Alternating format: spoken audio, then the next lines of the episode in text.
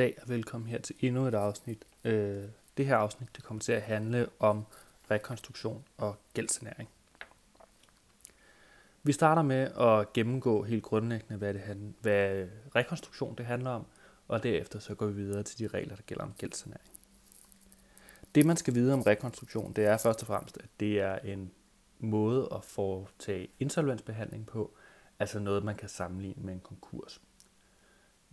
Hvor en konkurs, der er det formålet, at man ligesom skal have taget livet af den her skyldner, og så efterfølgende bare have fordelt alle de midler ud, der nu engang måtte være. Så er formålet med en rekonstruktion, at man skal have skyldneren øh, genoplevet. Det er altså lidt en slags øh, hjertemassage øh, eller kunstig åndedræt til en virksomhed, med henblik på at prøve at få den til at genopstå, så man igen kan have den her virksomhed, og så der ikke er en masse arbejdspladser, der går tabt. Helt grundlæggende så øh, foregår rekonstruktion også nede i skifteretten. Øh, det igen, altså formålet er, at man skal prøve at få betalt øh, kreditorerne så meget som man nu kan. Og det kan man gøre på forskellige måder. Man skal kende til helt grundlæggende tre forskellige modeller. Man skal kende til den, der hedder en frivillig akkord, det, der hedder en tvangsakkord, og så til det, der hedder en virksomhedsoverdragelse. Hvis vi starter med at snakke om den frivillige akkord, så er det nok de fleste, der på et eller andet tidspunkt er kommet til at øh, scrolle forbi øh, programmet Luksusfælden. Og i Luksusfælden, der øh, har man nok oplevet, at der står der de her to øh, økonomisk uddannede, som ringer op til banker og øh, kreditinstitutter og siger, hej, den her person, han kan ikke betale sin gæld. Øh, kan vi ikke lave en eller anden aftale om at fjerne noget af nogle af renterne, eller nedskrive gælden lidt, eller et eller andet, lave en anden løbetid.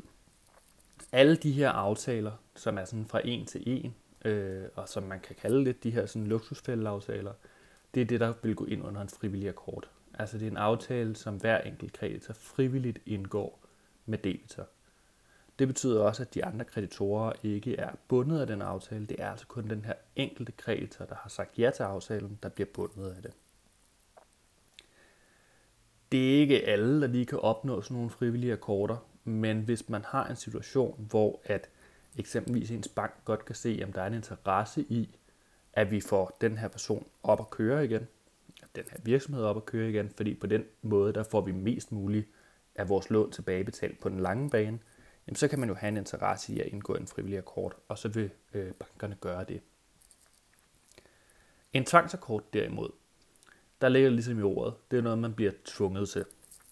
En tvangsakkord, det er noget, der bliver gennemtvunget i øh, skifteretten, hvis der er flertal for det. Og det, man kigger på her, det er, at jamen, man skal sige, hvor mange penge er der ligesom at gøre godt med, hvor mange øh, krav er der, og så skal man finde ud af, jamen, hvor meget skal vi nedsætte de forskellige krav, for at vi kan få den her skyldner til at leve videre. Og så udregner man det lidt ligesom en dividende, som vi kommer til i næste afsnit om øh, konkursordenen. Det er sådan, at det ikke er øh, alle og enhver, der kan få lov til at stemme om den her tvangsakkord. Det er kun de kreditorer, der rent faktisk bliver påvirket af tvangsakkorden. Det vil sige, at hvis man har fuldt betryggende pant, jamen, så kan man ikke få lov til at stemme. Derudover så kan man heller ikke stemme, hvis man er nærstående til skyldneren. Men alle dem, der har usikrede krav og som ikke er nærstående, de kan så få lov til at øh, stemme for eller imod den her tvangsakkord. Og hvis der bliver stemt for, jamen så vil øh, skifteretten slå med hammeren, og så gælder der den her øh, tvangsakkord, og så skal alle kreditorerne nedsætte deres gæld med den procentsats, som tvangsakkorden nu går ud på. Det er altså model nummer to, frivillig akkord. Det var det her med, at man selv ringer op, og det foregår uden for skifteretten. Tvangsakkord, der foregår i skifteretten. Så den sidste model, det er det, man kalder for virksomhedsoverdragelse. Og ideen med en virksomhedsoverdragelse, det er, at man tager de sunde dele af virksomheden og sælger videre. Så hvis vi eksempelvis har et øh, bilfirma, der laver biler, jamen så kan man sælge de, de fornuftige dele af virksomheden videre. Det kan være den her øh, Donkraft øh, eller andet øh, hejsesystem. Øh, det kan være nogle boremaskiner, det kan være nogle ansatte. Alle de ting, der ligesom har en værdi, dem sælger man videre over i en anden juridisk skal, altså et andet selskab. Det får man nogle penge ud af. Alle de penge, dem smider man tilbage i den oprindelige skat, altså det oprindelige selskab, og så bruger man så de penge til at betale alle de kreditorer, der er tilbage. Og det vil man typisk gøre under en konkursbehandling efterfølgende. Så man sælger altså alle de gode dele af virksomheden fra til at starte med, får nogle penge tilbage. På det tidspunkt så vælger man så at sige, at så går vi konkurs nu, og så fordeler man øh, de penge, der kommer ind efter konkursordenen. Det er sådan helt grundlæggende de tre forskellige muligheder, der er for en rekonstruktion. Det er ikke så tit, man hører om rekonstruktioner, der går øh, igennem og ikke ender med en konkurs. Det seneste sådan store eksempel, man nok har hørt om ude i medierne, det er altså først og fremmest Ove Bunker. Det, det er et stykke tid siden. De øh, forsøgte sig kort med en rekonstruktion, men gik konkurs øh, kort tid efter. Og så har vi øh, Toptøj, dem der ejer, øh, eller ejede øh, BR Legetøj og Toys R Us, som også forsøgte at lave en rekonstruktion igennem december måned, altså igennem julesalget, men så lige efter jul endte med at gå konkurs. Så det er noget, der sker engang imellem, men det er de færreste, der sådan for alvor har held med de her rekonstruktioner. Det var den første del af det her afsnit. Så kommer vi over til anden del, det der handler om gældsanering. Og gældsanering, der er det vigtigt først og fremmest at være opmærksom på, at det kun er fysiske personer, der kan opnå gældsanering. Det er altså kun folk, der hedder øh, Jens Per eller øh, Rodit, øh, der kan få lavet sådan en gældsanering. Det er ikke store selskaber, eller selskaber i det hele taget. Hvis man har en personlig ejet virksomhed, så kan man godt få en gældsanæring, men det kan man ikke, hvis det er et selskab som sådan. Ideen med en gældsanæring, det er, at man søger om det, og så hvis man bliver tilkendt en gældsanæring, så går staten ud på ens vegne og siger til alle ens kreditorer, ved I hvad, nu får I ikke al jeres, øh, al jeres til godehavende. I vil i stedet for at få en, en del af det over de næste tre år. Og derefter så bliver I nødt til at slette al den gæld, der er tilbage. Det er simpelthen en måde at hjælpe folk, der er fuldstændig håbløst forgældet, med at komme ud af deres gæld, sådan at de kan have et øh, fornuftigt liv øh, fremadrettet. Helt grundlæggende, så er det sådan, at en gældsanering, den løber over en periode på 5 år.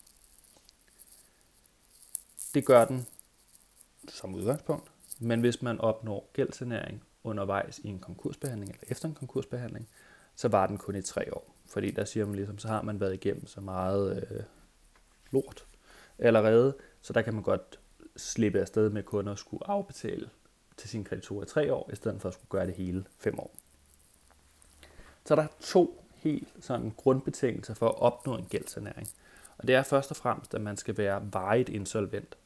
Det er det, som man også kalder, at man skal være håbløs for gældet Og der ligger i det, at man ikke skal have udsigt til at kunne betale sin gæld af i løbet af de første, eller de nærmeste øh, 10 år. Og hvis man ikke kan det, så bliver man altså anset som håbløs for gæld. Derudover så skal man have udsigt til en varig forbedring.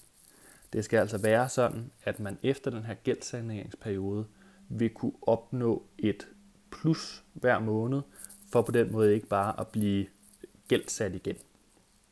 Så det er altså vigtigt, at man løbende går i plus i løbet af gældsaneringsperioden, at man har lidt at, øh, at afdrage med. Fordi hvis man ikke har det, jamen så vil det ikke medføre en varig forbedring, fordi man jo stadig opbygger gæld hver evig eneste dag bagefter. Det er de to hovedbetingelser for at få gældsanering. Så er der nogle forskellige nægtelsesgrunde, altså nogle forskellige grunde til, at man så ikke kan få gældsanering. Det er først og fremmest, hvis man har uafklarede forhold, i det, der vil ligger der blandt andet, hvis man ikke er i arbejde. Fordi hvis man ikke er i arbejde, så kan man altid jo gå ud og få sig et arbejde, og hvis man får sig et arbejde, så vil man typisk tjene nogle flere penge. Og på den måde, så kan man ikke afklare på det tidspunkt, personen stadig er arbejdsløs, om der er udsigt til en vejeforbedring, eller om der ikke er udsigt til en vejeforbedring. Så kan man heller ikke få gældsanering, hvis man har opnået sin gæld ved uforsvarlig øh, økonomisk adfærd, det vil blandt andet sige, hvis man har øh, spillet alle sine penge op, øh, eller man er en schuft, der bare har brugt alle sine penge på Louis Vuitton-tasker, øh, eller de der sko med rød sål, som jeg ikke ved, hvad hedder. Derudover, så kan man heller ikke få gældsanæring, hvis øh, den gæld, man har, den skyldes, at man har lavet noget strafbart eller noget erstatningsbedrag. Det vil altså sige, at hvis man har en masse advokatomkostninger efter, at man er blevet dømt for vold, så kan man ikke få gældsanæring for de omkostninger. Man kan heller ikke få gældsanæring, hvis man har undladt at betale af på sin gæld på et tidspunkt, hvor man havde mulighed for det. Man kan heller ikke få gældsanæring, hvis man har spekuleret i at få gældsanæring. Altså det skal være sådan, at man må ikke løbende have sagt, at jeg får nok gældsanæring på et eller andet tidspunkt, så jeg behøver ikke at betale af nu her. Og derudover, så kan man heller ikke få gældsanæring, hvis man vil stifte ny gæld undervejs i gældsanæring. Det er det her med, at man ligesom skal have udsigt til en forbedring. Så hvis man ikke går i plus hver måned under gældsaneringsperioden, jamen så kan man altså ikke få gældsanering. Når man så har fået en gældsanering, så skal der lægges et budget. Og det budget, der bygger man det dels på en øh, bekendtgørelse om gældsanering, hvor man kigger på helt nogle bestemte udgifter. Hvad må man ligesom opkræve på de udgifter, og hvad må man ikke opkræve. Så eksempelvis så øh, på trods af, at det måske koster 7.000 kroner at bo der, hvor man bor, så kan der være nogle fastsatte grænser for, hvor meget man må sætte ind i de her budget. Når man så har lagt det budget, så vil der jo være en eller anden residual, altså en eller anden restværdi, og det er så den restværdi, når man har trukket alle ens øh, udgifter fra ens øh, indtægter. Det er den, man skal bruge til at betale sine kreditorer i løbet af den her enten 5 eller 3 års periode. Det er sådan, at når man lægger det her budget, så er det et husstandsbudget. Så hvis man bor sammen med en ægtefælle, så er det et fælles budget. Det betyder også, at på trods af, at man jo ikke hæfter for hinandens gæld, det snakker vi om i afsnittet før, så vil det være sådan, at man faktisk godt kan komme i en situation, hvor man lidt indirekte kommer til at hæfte for ægtefællens gæld, fordi man så kom, bare kommer til at betale en større del af de faste udgifter. Derfor så vil der være nogen, der siger, at det er lettere at opnå gældssanering, hvis man ikke er gift, eller det vil være lettere, hvis man lige bliver skilt. Det er en, en sandhed med modifikationer, men man skal i hvert fald bare være opmærksom på, at der er det her husstandsprincip, og derfor, hvis man har en meget, meget, meget rig ægtefælle, jamen, så kan det godt stå i vejen for, at man øh, får en gældssanering. Fordi så vil man sige, at jamen, så må den anden ægtefælle bare bruge alle sine midler til at betale af på de faste omkostninger, og så kan den Øh, gældsatte ægtefælle så betale af til sine kreditorer. Det er sådan helt grundlæggende det, man skal vide om de her gældsaneringer. Derudover, så skal man lige være opmærksom på, at hvis man i gældssaneringsperioden lige pludselig opnår en eller anden øh, stor gevinst i lotto, eller man får en tagsten i hovedet og får en kæmpe erstatning, eller et eller andet andet, jamen så som udgangspunkt, så optager man faktisk ikke gældssaneringssagen. Så vil man sige, jamen det er bare heldigt for den her person, de penge, dem får man lov til at beholde. Hvis man derimod laver noget, øh, noget dårligt, altså på en eller anden måde øh, er lidt en klovn, under den her gældsaneringsperiode, så vil man kunne genoptage øh, gældsaneringssagen, og så vil man så kunne blive nægtet gældsanering. Det er blandt andet, hvis man ikke betaler sine kreditorer efterhånden i den her gældsaneringsperiode. På trods af, at man jo er i stand til at betale dem, fordi det fremgår ligesom af det her gældsaneringsbudget. Det samme, hvis man har tilbageholdt nogle oplysninger i ens gældsaneringsansøgning, jamen det vil man heller ikke bare kunne så slippe afsted med. Der vil man igen blive frataget den her gældsanering. Så altså, for at opsummere det her afsnit, så har vi grundlæggende to forskellige måder, hvor man sådan kan komme ud af sin gæld, uden at blive erklæret konkurs. Der er rekonstruktionen på den ene side, det er øh, virksomheder og selskaber. Og så har vi på den anden side gældsanering, som er til fysiske personer. Jeg vil sige tusind tak for, at du har lyttet med på det her afsnit. Og jeg håber, du vil lytte med igen øh, på næste afsnit, der kommer til at handle om konkursordenen og dermed også tvangsakkortordenen. Tusind tak skal du have.